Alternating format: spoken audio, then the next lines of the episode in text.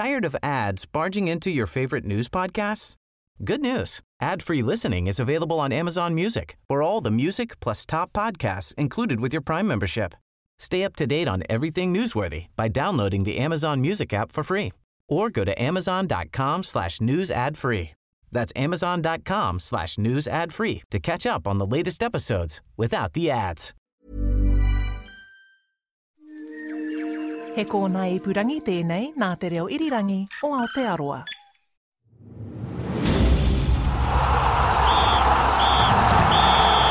And we're into extra time.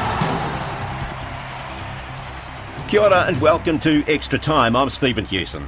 Well, the Silver Ferns are finally back on court, this week playing in Palmerston North against New Zealand A, the New Zealand men's team and the New Zealand under 21 side. That's all in preparation for next week's three test series against Commonwealth Games champions England and Hamilton. It's a new era for the Silver Ferns with leading players from the World Cup success in Liverpool last year having retired. Laura Langman, Casey Kopua, and Maria Folau have all gone, so the Ferns are in a rebuilding phase. To discuss just how all that's going, we're joined by Kiri Wills from the Silver Ferns coaching staff, sports journalist Bridget Tunnicliffe from RNZ, and Locker Room's Suzanne McFadden. Kiri, welcome in. Um, what have you made of the Silver Ferns form at this Palmerston North tournament, and, and where do you think things are heading ahead of England next week? Probably not where we would, you know, we, we want to play slick, sublime netball, but the reality is is that um, we're working on a few things and different combinations, and this is a little bit of a trial situation. So um, there's a lot more changes than you would normally see, um, but I think um, people can be reassured that the athletes have played a lot of netball this year through ANZ Premiership, and our context has given us a little bit of an advantage through COVID 19, actually. We've had a lot of netball um, domestically, and these players have all survived two very, very, very tough camps before coming into this series. And of course, um, the men in particular are just amazing um, opponents to play before a series. So I think by the time um, the Silver Ferns hit England, um, you will see some pretty good netball.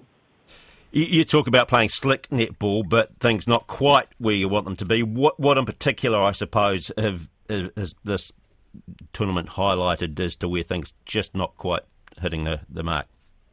Oh, it's it's really, and I, and I, it's so cliched, but it's just the connections on court, as you mentioned in your intro.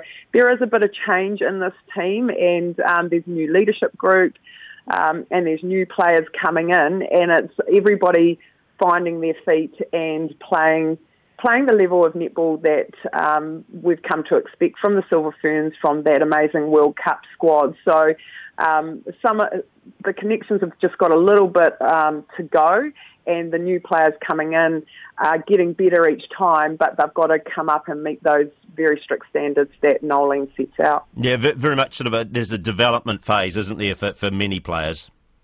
Yeah, I, I, development to me, I, I kind of think of the under 21s. I, it's just the way I think. But I, what we're trying to do is build capacity in players and therefore build the capacity of um, of the squads, both Silver Ferns and below, so that there are more players um, to choose from when the time comes. And I think we're seeing quite a bit of competition, um, particularly in that mid court. So the capacity is there in terms of the raw talent, and now it's about um, people stepping up into a zone that they've never been in before, which um, for some of them is challenging. So, yeah, but that's what high performance is all about.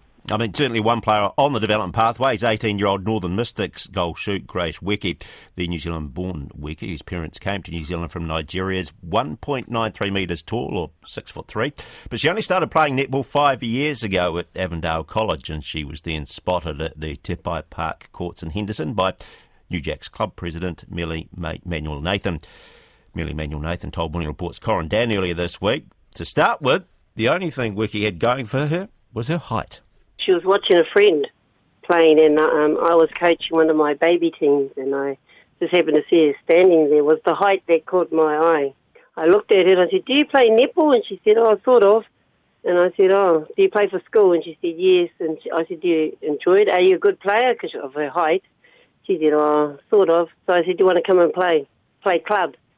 And she said, oh, okay then. And I said, come on, have a game today. And she said, oh, no, next week. So I couldn't wait because of the height. I thought, whoa, I've just got myself a silver fern. That was in my mind.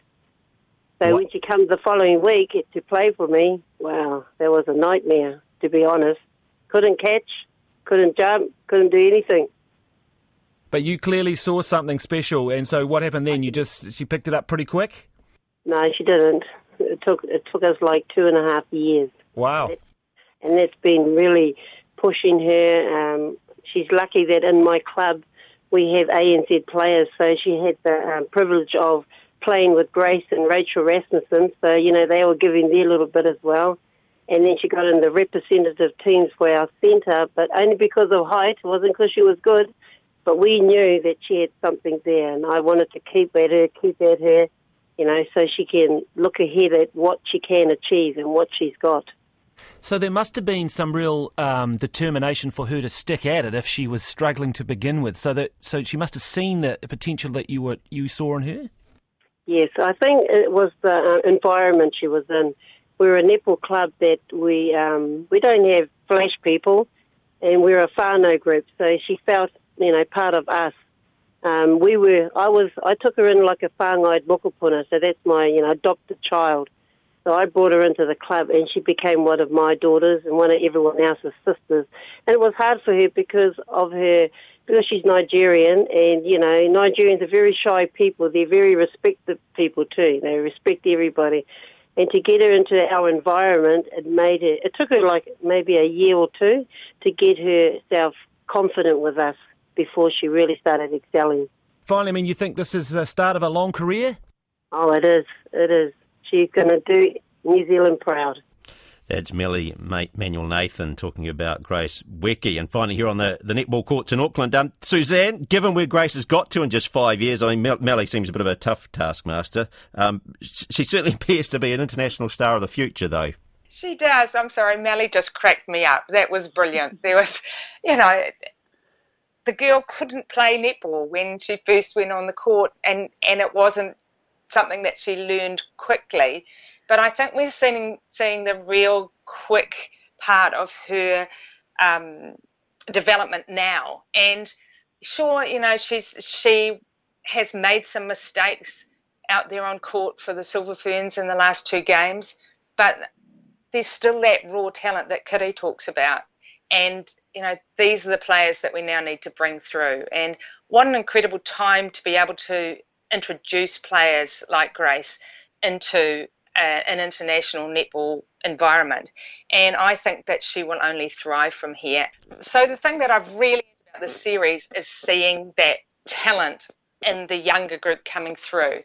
And uh, players like Saviour Tui, uh, what an incredible young shooter she is as well.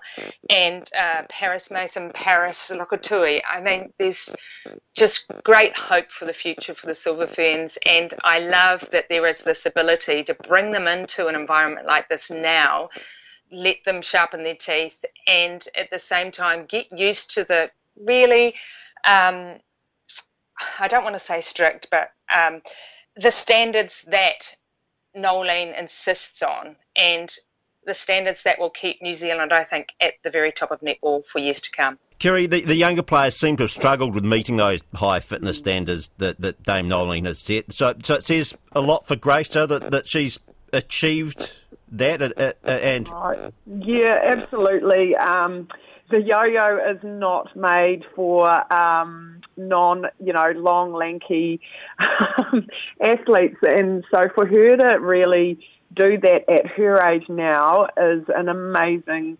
Um, it's an amazing achievement, and what I've seen of her is she is very, very good at taking in quite a lot of information. She's had a lot of coaching in the last three weeks.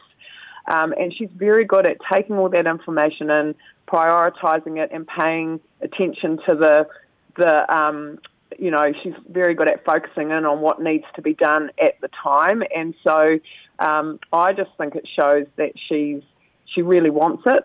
She's a she's a hard worker. She's an intelligent girl, and then to go after that yo-yo so early and to nail it, um, it was pretty impressive to watch. Actually, she's very very athletic. Uh, I think we haven't probably seen um, the range that she is capable of. She is she's going to be bloody awesome.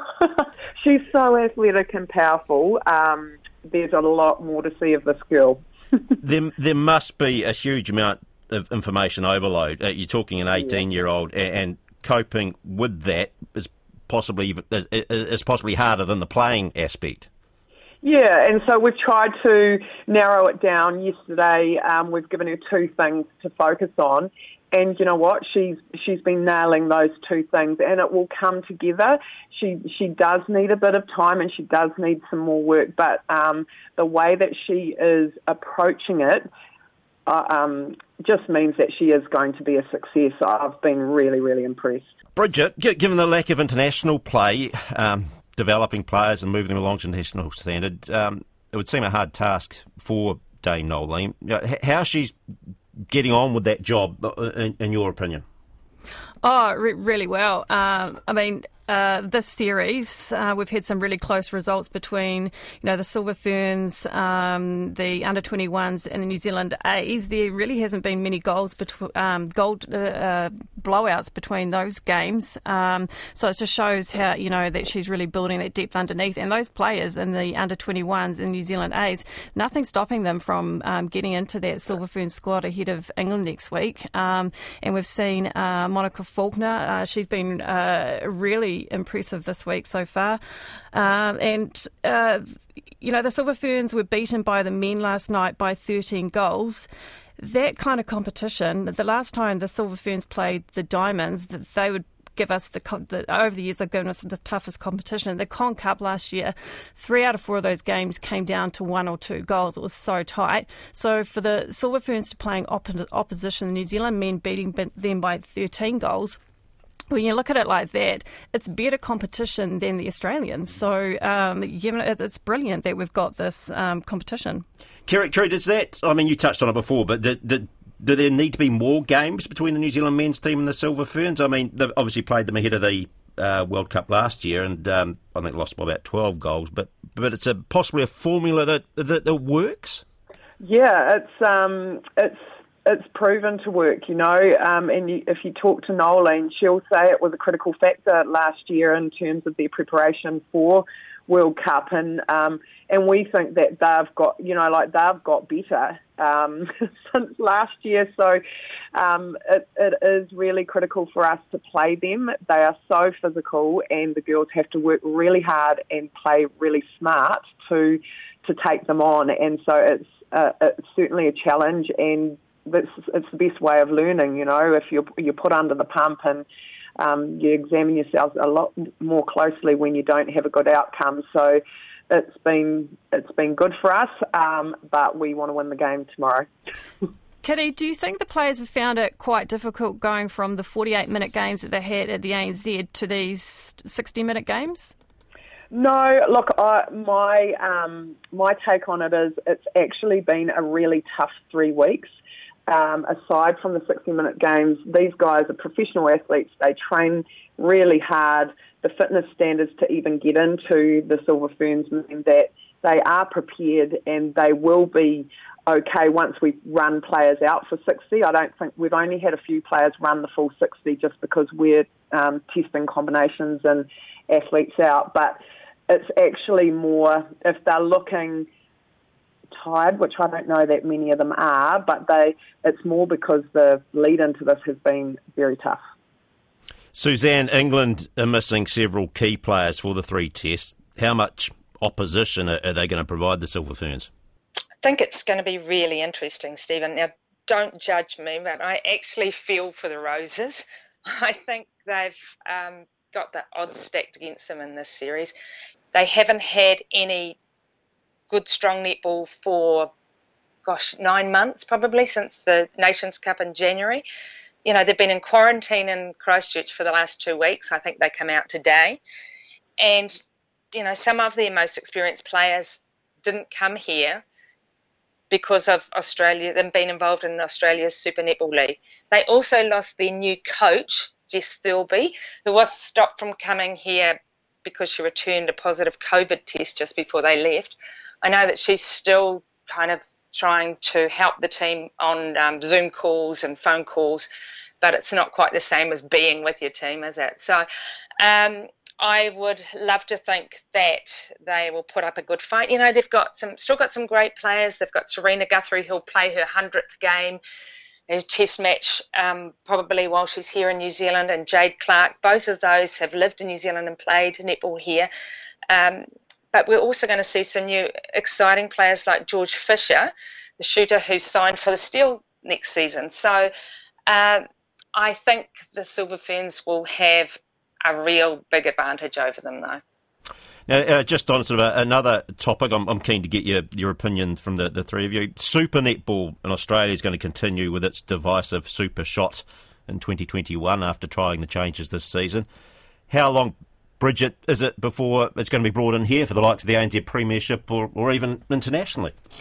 Um, I think as long as Noeline Taurua is in charge of netball and in charge of the Silver Ferns in New Zealand, uh, there's no way that's going to happen at the ANZ Premiership. She's already said um, that two point shots, that sort of thing, is should be reserved for fast five netball, um, and she doesn't see the benefit on having different rules in the ANZ, and for example, and having it at international level. So as long as I think Noeline is in charge, uh, we're not going to see it here. Kiri, your, your, your thoughts around the whole two point shot? All of the ANZ Premiership coaches were asked um, their opinion on whether we should put the two point shot into the ANZ Premiership, and it was a unanimous no. Um, Bridget's hit the nail on the head. We we um, want to win world championships and Commonwealth Games gold medals, and if you are playing a different rule week in and week out in your domestic competition, it's not going to prepare you as well for the international competition. So unless if uh, sorry, it's not IFNA anymore, INF move on those rules, um, then there's no way that we will. And um, well, from the coaching staff, that's what we think. But um, yeah, it's just not good preparation. And INF are pretty traditional. They they they they want to keep the separation between basketball and netball quite clear. They're two different games, and so for them to change, I think that would be, yeah, that's that's a huge mind shift for them, and I just can't see it happening. it is quite a, a, a dynamic shift, isn't it? Mm, mm, definitely, and and the traditionalists. INF are definitely traditionalists um, in terms of the way that they view the rules of the game. I mean, even getting little changes to the rules um, you have to wait for an eight year cycle before the rules are changed and things like that. So to bring in a two point rule, um, yeah, would be it's it's just a, a, total mind shift for them, and I, I can't see it. What, what about you? Just your personal feeling around it? I'm a former shooter, and I I love the way that um, New Zealand in particular plays the shooting circle, and that you can be really dynamic and and move players around. And I think that the um, two point shot, it does um, take away from the skill of splitting the defenders apart. We are in a fortunate position in, in New Zealand where we actually have uh, shooters who would do quite well over there shooting two point shots. You know, Amelia Ann Myers' shooting range has grown, Monica Falkner's shooting range has grown. We've got shooters across the country who can shoot long shots, so we don't need it to encourage that. And I think the issue with SSN is because they've got so many um, massive goal shoots, it was becoming just a lob pass into the back and then up goes a shot. I mean, we've got, we've got Grace who is going to be that kind of shooter, but that's okay. Um, having that, that diversity of skill set is is really good for our country. Um, yeah, so that's my personal view. I think we I think we play better without it. So. Suzanne, I suppose one benefit of Australia having that two point shot is that we get to see Caitlin Bassett playing here. yeah, that's true. Um, and some people might not agree that that's a benefit, but um, it, yeah, it will be um, really interesting to see how she adapts to New Zealand netball. I think she'll enjoy it. Um, but like Kitty says, you know, we do have the shooters who um, can put up those long range shots. And so if it did come in, I don't think it would hamper our game at all, but uh, I honestly don't want to see it here. Kiri Wills, Bridget Tunnicliffe, and Suzanne McFadden, thank you very much for your time on Extra Time today. Two New Zealand drivers are front and centre ahead of the final race of the IndyCar Championship in Florida. Scott Dixon's chasing a sixth IndyCar Championship on the streets of St Petersburg on Monday morning, but the event will also be the IndyCar debut for Scott McLaughlin. He's jetted straight to the US, having just wrapped up his third consecutive crown in the Australian Supercar Series. Clay Wilson spoke with motorsport commentator Bob McMurray ahead of the race and started by asking how Dixon would be feeling with his overall lead, having been whittled down to just 32 points by nearest challenger Josef Newgarden. The championship is Newgarden's to win and Scott's to lose at this moment. Scott is a very experienced driver. He'll be obviously taking that on board. And, you know, as much as somebody wants to win a race, I think Scott would be quite happy if he came anywhere between first and eighth as long as Josef Newgarden was um, behind him in some form or another. In fact, if Josef Newgarden was behind him in the results at all. So, you know, Scott is in a very good position. But um, motor racing, uh, it's a funny old sport, isn't it? And um, things can happen, and we've seen Scott make mistakes lately. So let's hope he doesn't make a mistake this weekend. Given he is in the box seat, if he does go on to wrap this thing up, what more can we say? A lot's been said about Scott Dixon and how great he is and what he's done, but what more can we say about how good he is if he does go on to complete this thing? Yeah, in- interesting question. I don't know because he's already in the echelon of the top winning drivers ever of IndyCar, so he can only get better at that and rack up more championships or wins. I don't know what more you could say about Scott. I suppose the old word role model comes in to people who uh, are thinking about race driving if you act like Scott does, humility, great uh, confidence, friendly, and well known as a clean racing driver. And with all the attributes he's got about protecting the tyres on the car and fuel mileage, I don't know that what other accolade you can bring to him. It's just sad that he wasn't able to show that skill in Formula One because I think if the chance had come his way more than it did, I think he would have been almost equally as successful in Formula One in, in his own way. Looking at Scott McLaughlin now, it's obviously been a, a whirlwind couple of weeks for him with Bathurst and then getting straight on the plane to the US. How challenging will that be, not only crossing the Pacific Ocean and going to the US, but also transitioning straight from that supercars series into a, an IndyCar and something that's reasonably foreign to him, even though he's done those tests? It's not going to be the easiest thing in the world. He's a race driver. He's got plenty of confidence. He comes with all the confidence of being the fastest driver, um, one of the fastest drivers in supercars. So he goes there knowing that he's got the might of one of the best teams going behind him. He's got all the help he needs and all the facilities he needs to be a good racing driver. He is a good racing driver. The only thing he hasn't dealt with, really, is a race amongst 20, 30 other drivers who are well experienced, mostly well experienced in that championship. The challenge of driving around a semi street circuit like St. Petersburg is huge. Let's not um, fool ourselves. It is a big, big challenge. The first challenge he's got to do is to um, keep it off the walls. Second challenge, finish the race. And third challenge is just to uh, be competitive. There's almost been just as much interest in how he's going to go in this race as to if this is going to be a permanent move or not. There was a lot of questions leading up to Bathurst, after Bathurst, and he's kept his cards pretty close to his chest. Do you believe that he's looking at this as a, as a full time move? It's something that's seriously in the mix here? I believe he is looking at it like that. Yes, I believe he thinks his future is in America. But don't forget, he's contracted to Roger Penske, and it's up to Roger Penske to decide whether he wants him to continue in Australia or in supercars, or whether he wants him to transition to IndyCar. I suspect, um, my own opinion, is that it's a done and dusted deal that he's going to be in IndyCars. But uh, of course, it'll be what Roger Penske decides is going to happen to be what happens. But if he puts up a good showing this weekend, why wouldn't he be in IndyCars? I think it's a very logical um, next step for him. That's motorsport commentator Bob McMurray talking to Clay Wilson ahead of the final race of the IndyCar Championship on Monday morning. Now, shot put champion Dame Valerie Adams has changed coaches in a bid to shake things up ahead of next year's Tokyo Olympics. Adams is now under the guidance of Dale Stephenson, who also coaches men's champion Tom Walsh. She'll relocate from Auckland to Christchurch for up to a few days a week in an effort to get out of what she describes as her comfort zone. Adams has been coached by Athletics New Zealand's high performance director Scott Goodman since the 2016 Olympics. She has two young children, including one with type 1 diabetes, so Goodman admits there's some initial concerns around making the change.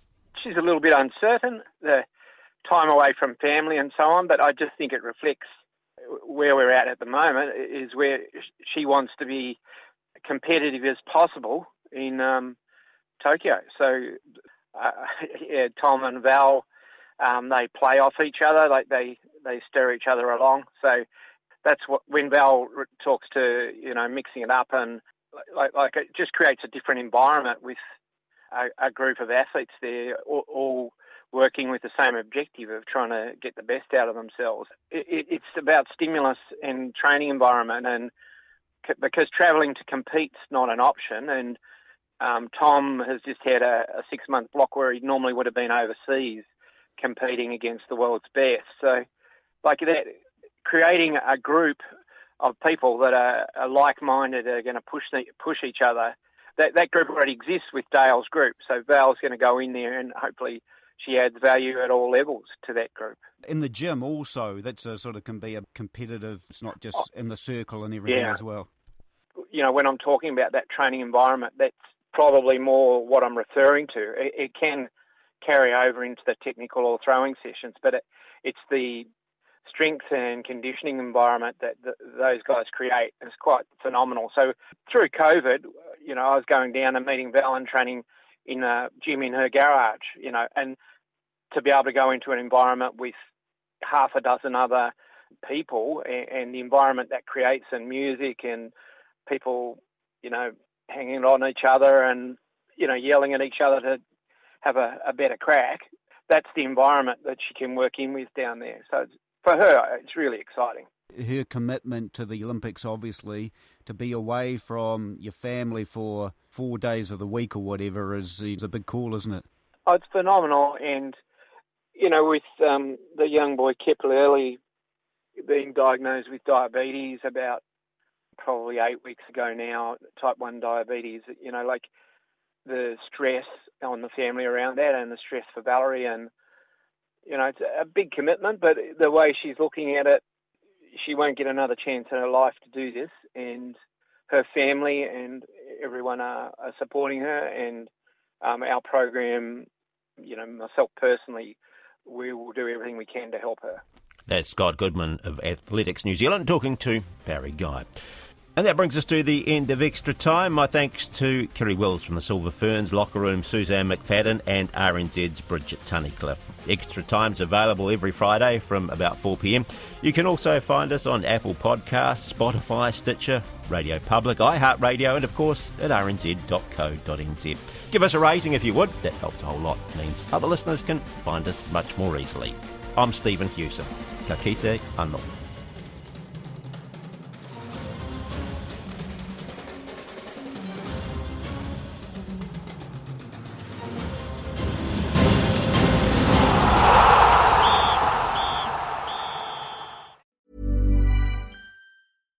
Of ads barging into your favorite news podcasts? Good news. Ad-free listening is available on Amazon Music for all the music plus top podcasts included with your Prime membership. Stay up to date on everything newsworthy by downloading the Amazon Music app for free or go to amazon.com slash news ad free. That's amazon.com slash news ad free to catch up on the latest episodes without the ads.